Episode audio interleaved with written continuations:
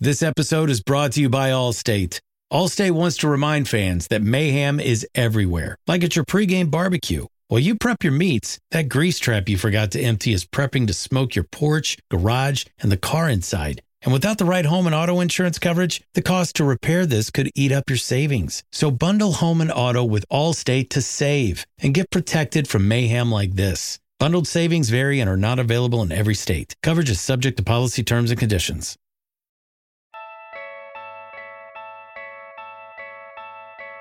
Can the Thunder keep up the pace without Enes Kanter? How good is the supporting cast around Russ? Is Russell Westbrook padding his rebounding stats? The only question left is, say it with me, you win?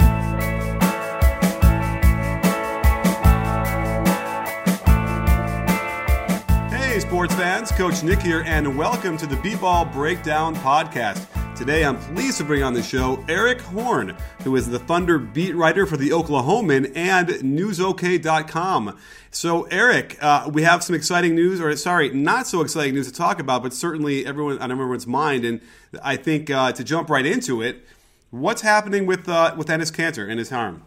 Well, uh, first of all, Nick, thanks for having me on. And um, I mean, just to kind of jump into it, you know, this guy is, is reportedly projected to be out six to eight weeks.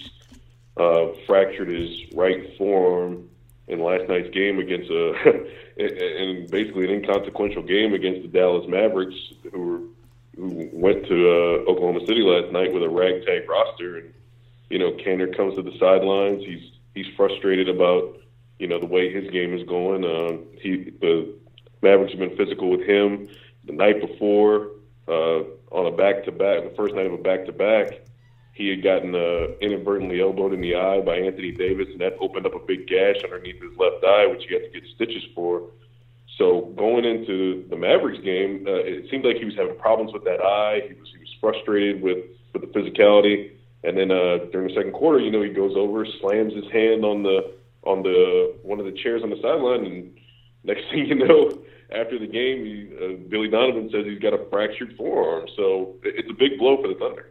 You know, uh, I, what I had heard, I didn't watch the game carefully, but it seemed like he was on edge already as far as he was complaining about some other inconsequential calls. And quite frankly, I saw the call they made against him. I think it was an offensive foul on a post move. And, you know, you know it, it would seem like it was not the worst call in the world. So, you know, when I see something like that, I'm just kind of curious. I don't want to get into like the armchair psychologist mode, but, you know, he's from Turkey. And I just have to wonder, like, is there other things that are like on his mind that have already got him ratcheted up, and that just was the culmination of something that didn't even relate to the court? I'm not sure. Uh, I, I think that it's pure speculation to go deep into that. I think he had back-to-back tough nights. Um, he's typically a pre- pretty evenly keeled guy. Even after last night, when he, I mean, or the night before last, uh, Wednesday night in, in New Orleans, even when he got hit in the eye and it opened up that gash, he uh, he tweeted out a picture of it that night, and he was kind of like jerk, joking about it on the internet. He said hashtag Turkish Warrior with a picture of his his face busted open. But you, you know, last night was a little bit out of character in regard to uh, how frustrated he was on the sideline. But um, you know, he's a guy that he does get a little pouty at times during games when. When a call doesn't go his way, or he gets called for a travel, or or you know he's getting that double team and it comes quickly, and, and he has to kind of power through it. So I, I don't know. Uh, I'm not going to go as far to say there's something else going on, but um, it was a little bit out of his character to be as frustrated as he was on the sideline. Sure. And everyone, it sounded like, said the right things afterwards to the press about, you know, how he, you know, he, it, it, no one was angry at him for, for taking himself out of the lineup like that. Uh, it, that, does that, do you have the sense that that's genuine? Yeah. You know, it's like, I, I can't, I can't keep count of how many times I've seen guys slam their hands on a scorer's table or, or, hit a chair or slam a towel or or slap the floor or do something out of frustration in the game. It's something that, you know, we're we're asking these guys to be in complete control for forty-eight minutes every night, and it's not going to happen. Uh, you know, a couple, I mean, maybe a month or two ago, you know, Russell Westbrook slams his hand on the scorer's table, knocks um, knocks the powder off the scorer's table. He's mad at the call at the end of the game, or he didn't get a couple of calls against Atlanta. Um, what if he breaks his hand in that instance? Or what if something happens where he hurts himself? Mm-hmm. Are we being as critical of Russell Westbrook then? It's just a freak thing. Like, these guys do this stuff all the time, but when they get hurt, we want to say, oh, they should be more careful, or or they, they're not thinking about the team. The thing is, is they're not thinking because it's instinctual, and it's just a thing that happens in athletics all the time. And I just think it was just a freak thing that kind of happened to Kanter last night. For sure. And, you know, a lot of times, even like when I coach at the high school level, you know, coaches tend to be really upset with that big, huge reactions like that. And I feel like a lot of times the players might feel that it's simply because they're trying to keep them down or keep their emotions in check. And it's like, no, part of it is is that you could hurt yourself when you get too, you know, uh, up in, in arms and that kind of stuff. And here we are with, uh, with a, this is a, a severe blow for the Thunder. And I'm just kind of curious what your thoughts are. Uh, you know, they, they're playing, they're surprising everybody. They're on their way to, you know, fifty wins or whatever they're going to win. Uh, it, are they going to be able to keep this up without him in the lineup for two months? It'll be interesting to see. I, I think that if this happened earlier in the season, it might have been something that they could have had a better chance of, of weathering through, because the schedule in the early season was, you know, very home heavy. Uh, a lot of lighter teams. Uh, they're getting into a really rough slate right now, and they're already in the middle of a rough slate. They've, they've had, they, they've had, um, they're going to have twelve of fifteen on the road this month. They're, they're wrapping up the month with, with Cleveland and San Antonio in a three-day stretch. Um, it, it's going to be tough for them. They've got, they got San Antonio three more times. They've got Cleveland twice. They've got Golden State two more times. Uh, they've got Utah a couple more times. So this isn't a back half of the schedule that is conducive to losing a key scorer, a key rebounder, and being able to just navigate through it easily. Nothing was going to be easy for the Thunder regardless, because, you know, losing Kevin Durant and Serge Ibaka is just such a big blow to, to a team that needs that spacing and that scoring. But considering how great Russell Westbrook's been to start this season uh, and throughout the entire season, uh, Steven Adams, uh, Victor Oladipo uh, has been shooting uh, pretty well since returning from his uh, his right wrist injury. It, and, and Kanter's been playing the best basketball of his career. So mm-hmm. it, it's going to be interesting to see how they make up for his rebounding and scoring in that stretch. And, and it's going to be difficult. This is a team that could not afford an injury to a key rotation player. Well, this leads me to my next question, which is, I've always been pretty high on Joffrey Lauvergne. I've always liked what I've seen with him before he got to the Thunder. Um, and this has to be his golden opportunity to show showcase what he can do. And he's, to me, he actually gives them even more versatility. Yeah, Joffrey's a Joffrey's an interesting character, and, and he, he's gone through stretches this year where he's been hot and cold from three. He hadn't shot a lot of threes in the first two years of his career, but this year he's already exceeded the totals he had from the previous two years in Denver. Billy Donovan's, you know, taking him out and making him more of that stretch four, stretch five kind of guy, and, and he's shown that he's capable of making threes. He's got a good stroke. Uh, the question is, is he going to come back, and, and is he going to be able to, to put together consistent performances? Uh, you'll see times where he gets on the court and there's these, there's these lapses in terms of his defensive responsibilities, uh, even his offensive responsibilities and where he's supposed to be. But when he's completely focused, he's an effective player. He's not going to be an Enes Kanter type world-class uh, offensive rebounder or a guy who can get in the post and just just go to work and, and, and put on a series of moves down there like Enes Kanter, because there aren't that many guys like that. But Joffrey does give you some some interesting options in terms of being able to stretch the floor. I, I was looking at his shooting numbers last night because I hadn't remembered the last time the guy made a three. I think he's two of thirteen for his last three uh, from three in, in however, like the past eight or ten games. So he's got to get his three-point stroke back, but he's an interesting figure for the Thunder and, and what they can do with the five and the four. Absolutely. So I'm I'm curious to see if that's going to change. Um, you know, no talk about the Thunder would be complete if we didn't talk a little bit about Russ. And, um, you know, we kind of hooked up and, and scheduled this podcast, you know, over the, the uh, an article you were writing and, and some analysis you did about um, Russ's rebounding numbers. And rather than me, I, I figured, why don't you give us a quick overview of what you were seeing and what the the crux of the, uh, of the, the article was? Well, I mean, before getting into the crux of it, you have to account for the fact that Russell Westbrook's one of the greatest rebounding guards we've ever seen. Uh, he's the best rebounding guard in the league. He's the best rebounding guard of his generation. He might be the best ever. uh, six three, to do what he does. Last year he averaged seven point eight. Uh, it's, he's, he's remarkable. That being said, uh, in this year of the triple-double and everybody, you know, following this triple-double chase that he has, and, and him already eclipsing his total from last year, blowing it out of the water, uh, you gotta you gotta you gotta look at it in in, in, the, in the context with which he's getting these triple-doubles. Um, there's a lot of, I don't want to call it so much enabling, but there's a lot of opportunity that's given to him to get rebounds because of the work that his teammates are doing, because of the the the, the, the things that he's doing on the court in terms of putting himself more on the lane line for free throws to get uh, basically giving defensive rebounds off of free throws.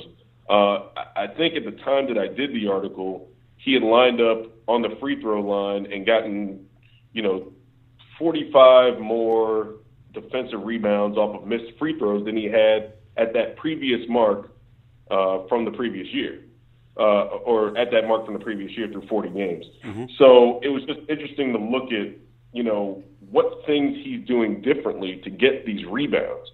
And if you look at tape, you'll see his teammates on free throws, Enes Kanter, uh, Joffrey Lauvergne, Steven Adams. These bigs are basically occupying bodies so Russell can kind of split in between them and, and jump in for defensive rebounds.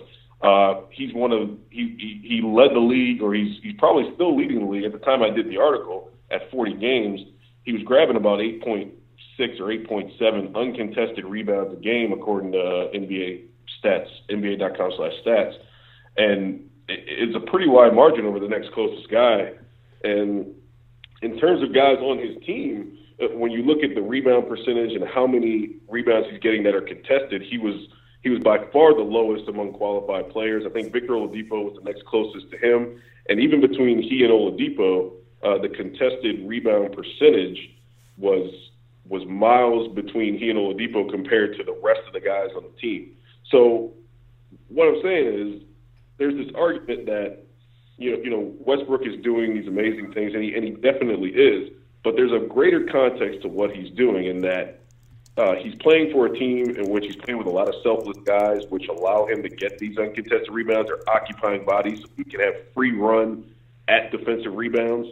Um, there's also the fact that, you know, Kevin Durant and Serge Ibaka aren't on the team anymore. And and that's going to leave more defensive rebounds anyway, because uh, Kevin Kevin Durant, we don't realize it, but he is an elite defensive rebounder in this league. He's one of the best in the league.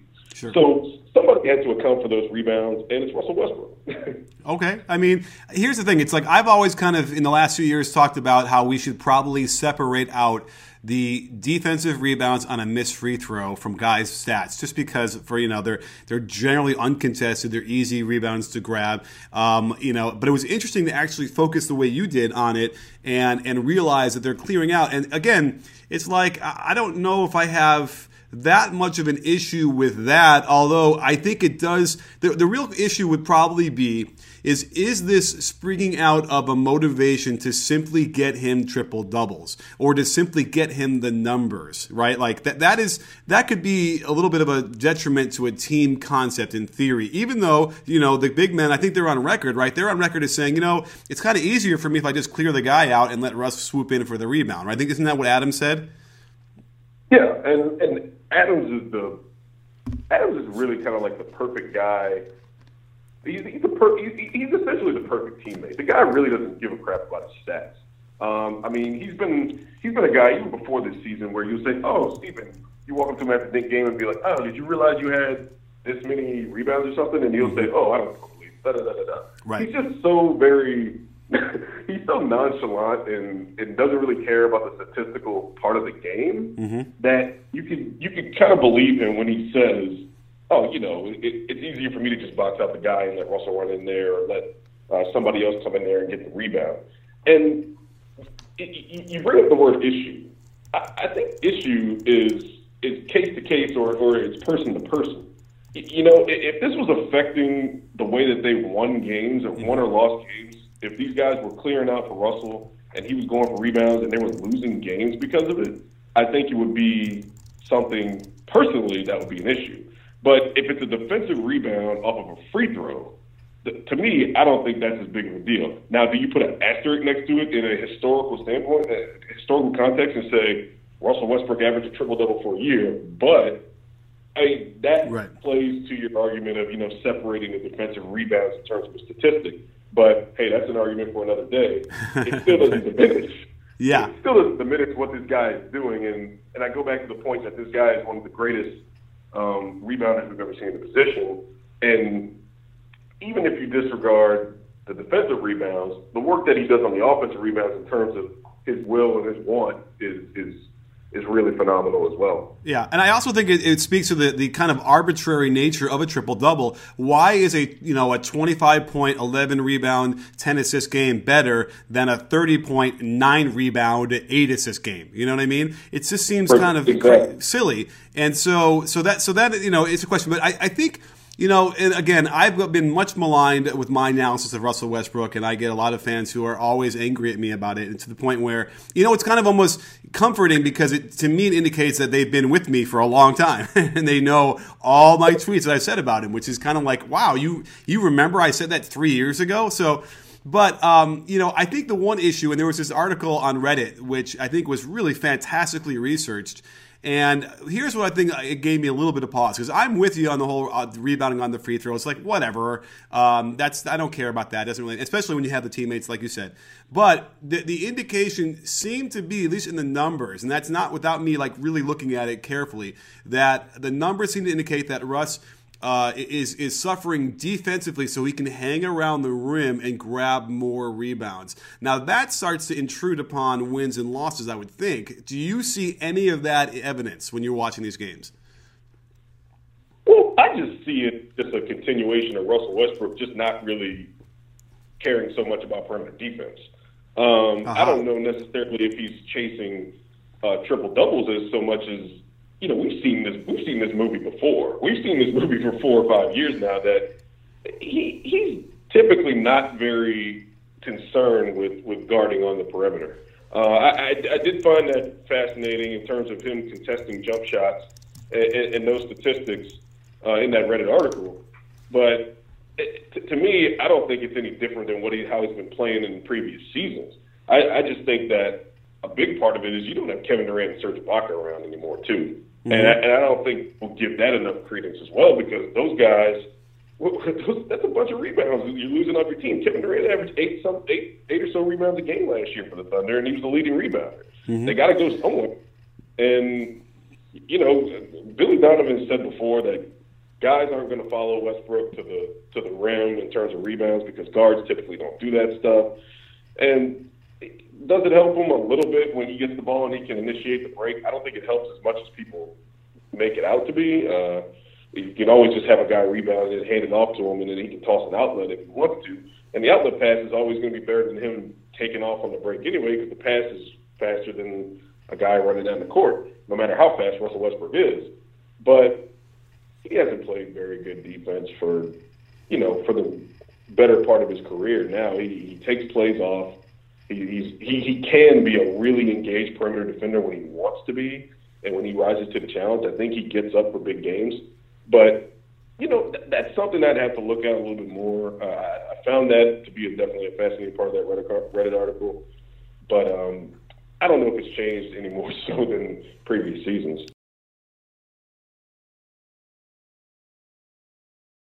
One of the things that gets me frustrated when they talk about the, the Thunder, and even in the context you're saying that they lost Ibaka and they lost Kevin Durant, is that, like, the the rest of his team tends to be treated like they're high school players. And, of course, Russ has to do all this because look who he's playing with. And I look at his roster and say, geez, I think Steven Adams is a fantastic player. Like, I don't think he gets, in, in, for the reasons that you actually said about, you know, his, he doesn't care about stats or whatever. That's probably why he doesn't get more gaudy stats. But, like, whenever I watch them play, He just uh, he just plays the right way, and he's perfect for them. I think he could be a top, I don't know, could he be a top five center in the league? I mean, how many centers are like his position anyway? But why why do Oladipo, who's shooting, you know, very well, his best of his career from three now, and he's, he's a pretty good player. I like Jeremy Grant. I think he is good.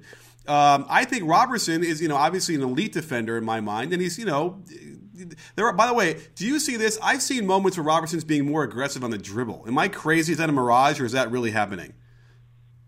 Yeah, yeah, I think Robertson's getting more confident in terms of his uh, his, his driving and, and just dribbling in general. Um, you know, his cuts have gotten more aggressive. He's always, I think he's always been a pretty intelligent cutter, but even more so this year mm-hmm. with Adam, uh, Adams being able to operate out of the post as a passer, you've seen Robertson utilize those cuts more. Um, I don't – I agree with you that I don't think people should look at this team as just like Russell Westbrook and a bunch of, bunch of just, you know, spare parts. Uh, Victor Oladipo's not a spare part. Steven Adams grows week to week. Mm-hmm. Enes Kanter, before hurt, that's a world-class post player. That's a world-class power forward center. Uh, even the guys coming off the bench are skilled. Alex Abrines can shoot. Anthony Morrow can shoot. Uh, Jeremy Grant's a guy with a lot of bounce. I mean, he, he doesn't have any semblance of a mid-range game whatsoever.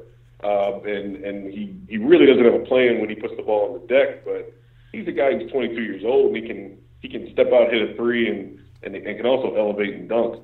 This isn't a completely bare cupboard. It's, it's not like this team is tanking by any stretch of imagination. They've, they've done a good job considering how quickly they had to regroup Uh, after Kevin Durant and Serge Ibaka leaving, uh, and even, you know, letting a guy like Deion Waiters go so they can give Russ the extra money. Like, you know, Deion Waiters, we saw him a couple nights ago light up the Warriors. That's a good play. That's, he's a good N B A rotation player. Mm-hmm. So for them to be able to piece together the roster they have, it, it, it's been, a, you know, a testament to Sam Presti and, and what they've done. But people shouldn't say, woe is me for Russell Westbrook. He's still got a good team around him.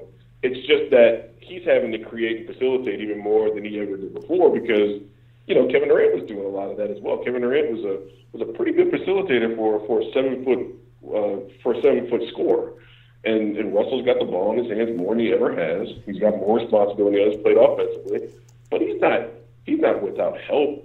Yeah, and, and I think that there are times where he should probably uh, provide for that help a little more. He should trust that help more. And, And, and when that's happened, we've seen that happen. We saw him dish off to Victor Oladipo a couple nights ago on the break. Oladipo hit the back-breaking three.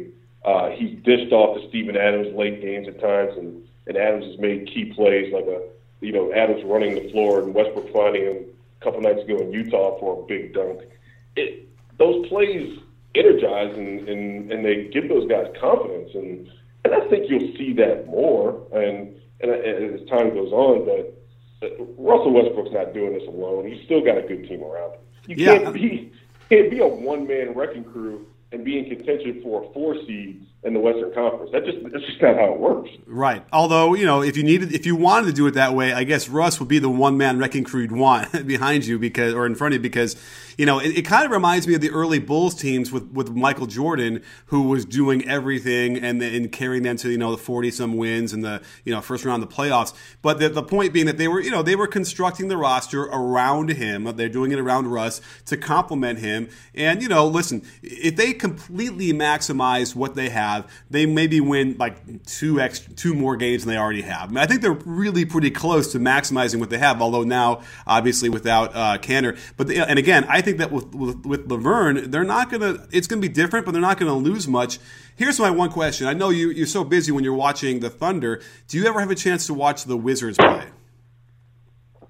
Uh, I haven't had a lot of ch- uh, opportunities to watch the Wizards. They came here earlier in the year, and, I, you know, I always have to tell myself, I always have to remind myself, John Wall is a really freaking good point guard. But when he plays against Russell Westbrook, he doesn't look like a really freaking good point guard. You know why? Because Russell Westbrook is a Hall of Fame point guard. Like, I, I, I have to have such perspective when I watch John Wall.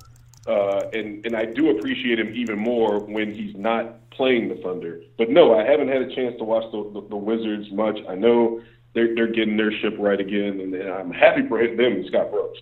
Well, the reason why I ask is because I haven't watched a lot of the Wizards yet. I'm going to do a deep dive in them soon. Um, but I did watch a, a little bit recently, and I have to tell you, the offense, there's a lot of motion. It's a lot of off-ball screens. It looks, you know, really good. Um, so the question then is why, where, how does, does Scott Brooks all of a sudden get this offense And, you know, where was, like, did he not, was he not allowed to run it in O K C? Like, this is my interesting question. When you start to look in the context over a couple of years, you know, that that's weird to me. Like, like, you know, all of a sudden he can arise with this really good motion offense that they kind of were upset they didn't have, I think. Um, and that's probably why Durant left. I feel like Durant got tired of, well, your turn, Russ, now my turn, now your turn, and we don't move much. Um, you know, what are you, what are your thoughts on that? Do you think that that's uh, a, a player influence issue where the coach isn't getting it to run what they want to run? I think it's, uh, I think that the Thunder, you know, And and I say the word enabled in the in the most positive sense possible. They had two brilliant, brilliantly gifted stars. One who's a once-in-a-generation scorer, the other who's a once-in-a-generation athlete. And they said, here's the ball, guys. Go be yourself and do what you do. And I think that it was almost to a detriment to them once they matured and grew as players, because when those situations arose at the end of games, it was what we call around here the international distress signal. You know, Russell Westbrook brings the ball up. Kevin Durant's got hanging on his back at the top of the key, and, and, and Kevin Durant puts his arm out like he's waving for a taxi. And then it results in either passing the ball to Durant, he goes I S O, or the ball gets picked off because you're telegraphing what you want to do, and then the ball's going the other way and it's a turnover. Um... I think Scott Brooks probably has a little bit more, uh, you know, those guys' ear. And he, Scott Brooks had Kevin Durant and Russell Westbrook at a young age and had those guys where he's telling them, you know, go do you, go score, go go be creative. And but now he's got, you know, young guys who had to who had to uh, I don't I don't want to say put up with, but had to be coached by Randy Whitman, who by all accounts isn't one of the best uh, st- uh, tech. tacticians in the N B A history. They had to do that guy for however many years. Uh, and, you know, Bradley Beal's finally healthy. They've got Scott Brooks has the ear of young guys who want to win. John Wall is notoriously competitive. Uh, for him to be able to get another team, another team of young guys and be able to mold them and, and, and kind of implement the things that he wants to do, it, it's different than Durant and Westbrook. It, it's different than, you know, mm-hmm. I guess enabling really young players, whereas you're you're trying to help young players in, in Wall and Beal that really want to win because they've been dealing with crap for a while. Okay, that's, that's interesting. Because I, I wouldn't say that like Wall and Beal and those guys are like young in that sense where they're like, you know, oh, they're so young and impressionable and moldable. But uh, I mean, listen, it's possible that, that Scott Brooks spent the extra year off and went around and studied some more and, and tried to talk to more coaches. And, and like, you know, maybe he adopted more stuff than he had, you know, while he was coaching the, the, uh, the Thunder because, I mean, I have to kind of rack my brains. He took over. He was an assistant, right? And he sort of like got thrust in the role, and then it, they probably weren't even sure he was going to be the main guy, and then ended up keeping the job. Isn't that how that worked after Carlesimo? Yeah, yeah. P J got fired, and then, then Scott took over. Essentially, I don't know if he had the interim tag or tag or not. I was on beat then, but you know, they they basically just let him come back next year and just say, you know, this is your team, do this, and prove himself, and. You know, they kind of grew together, I think. I think I think Scott wanted to give those guys that freedom, and it's a freedom that, you know, it, it paid dividends. They got to a finals. They they were wildly successful. But I think it's also – it also bred some bad habits in those guys. Mm-hmm. And I think with some of um, – I think with I think that was part of the, the worry with Kevin Durant going to the Warriors. You know, like, was he going to muck up this this free-flowing, you know – just just unselfish brand of basketball that the Warriors had bred uh, through these guys playing together for however many years they did. And, and you know, it, it even it's even taken Durant times to, to kind of adjust to that. You know, we had that famous scene with him standing oh, yeah. him standing up at the three-point line with Steph and Draymond yelling at those guys and Durant wanting the ball in that situation. No, it's it, it's it's something that started when Durant was a you know an eighteen-year-old and nineteen-year-old playing in Seattle. They gave him the ball and said, rock and roll, man, and I think it takes time to break those habits, and and I think Scott is probably, like you said, I think he's probably matured too as a coach, you know, like he's probably become more demonstrative about what he wants from his players. Uh, he's probably there and saying, look, guys, I got skins on the wall. I've done this before. you guys need to lock in and listen. Like, yeah, I mean, that, well, that probably goes a long way with guys like John Wall and, and Beal, who are probably looking for that, that yeah. after after having Randy Whitman. Well, I, and I think, by the way, some serious shade on Randy Whitman you're throwing out there at us, but uh, maybe, maybe hey, deserved. Look, look. um, hey, man, look. Yeah, I like Randy. Randy's a nice guy, man, but um, you know, they they needed they needed some fresh blood. Yeah, for sure. And and so and I agree, and I feel like um, you know, you know, you're right. It, this is these are the perils of you know letting letting the inmates run the asylum to some degree. And my my take on it has always been like, okay, so you know, Scott Brooks doesn't want to upset the apple cart, and he's got these young guys, he wants to give them empower them, and you know, he probably doesn't want to get fired, right? He's an inter, interim coach who took over, but you're gonna get fired anyway. You might as well get in there like he's doing with Washington and say, yeah, like listen, we're gonna run these sets, we're gonna get you open. Um, you know, it's funny. Yesterday, I went through with a buddy of mine uh, a bunch of the the, the uh, Warriors sets, like their their staples, what they run, what they, you know, on offense. And of the fifteen things that I showed this guy on, on my on my computer, I was like, you know, ten of these things that they ran that, that Durant got shots. Like he never got any of that kind of action in O K C. Mm-hmm. You know what I mean? He was never like setting a screen and then coming down off of a handoff and then getting a wide open fifteen-footer after, you know, Steph screens for him.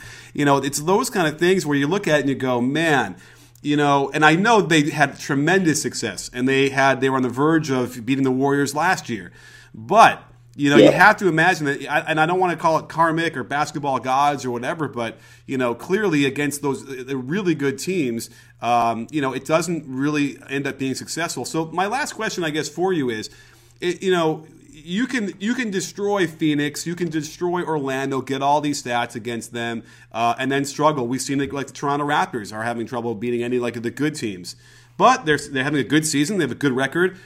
Where should we be judging the Thunder now? I mean, are we judging them on, in the, under the crucible of like a title contending team, or is this like what they're doing is good and we should respect everything they're doing because, you know, it's right on par with like with maximizing their potential? You know, I think you've got to judge them based on how they're playing against good teams. I, I'm glad you brought that up because I think a lot of their victories early on in the season were against bad teams, and you don't want to call them hollow victories because all those victories count at the end. But we were seeing them demolish, you know, a Chicago on the road that had a sick Jimmy Butler and, mm-hmm. you know, just just not a lot of inside presence. And then Kanter and, and Adams just ran roughshod over those guys.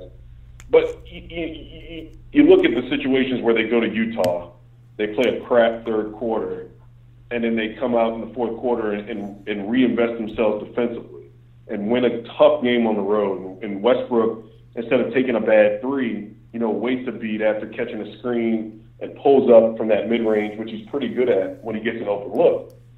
It's like, it's moments like that you take out of the Thunder season. You say, you know, let's look for those against the good teams in hostile situations. The, the way that they played Houston close every game this season, uh, going up to L A, winning a close game against the Clippers, even the Golden State game, Uh, from from the first game to the second game, that's how you grade the Thunder in terms of where they're going to be at the end of the season and how and, and, and what progress you've seen from them. Because in the first game against Golden State, the game was over by halfway through the second quarter. Mm-hmm. In the second game, they're playing them to a fifty-six fifty-six tie at halftime, and if they just keep their head and don't start turning the ball over like crazy in the third quarter, then, you know, it's a four-quarter game. So when I look at the Thunder, I, I look at it as, no, they're not title contenders. Um, I don't think there are a lot of teams in the league that are besides Golden State, San Antonio, and Cleveland. Right. And, you know, there's three.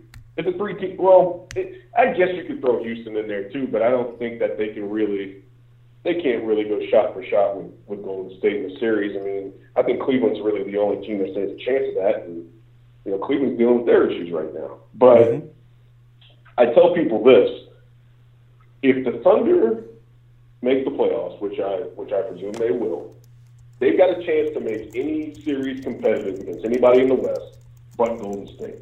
A Golden State series would probably be four to five games. Uh, a series against anybody else, wouldn't be surprised if it was six at all. Um, if they if they so happen to get Enes Kanter back. He and Steven Adams have a history of pounding San Antonio.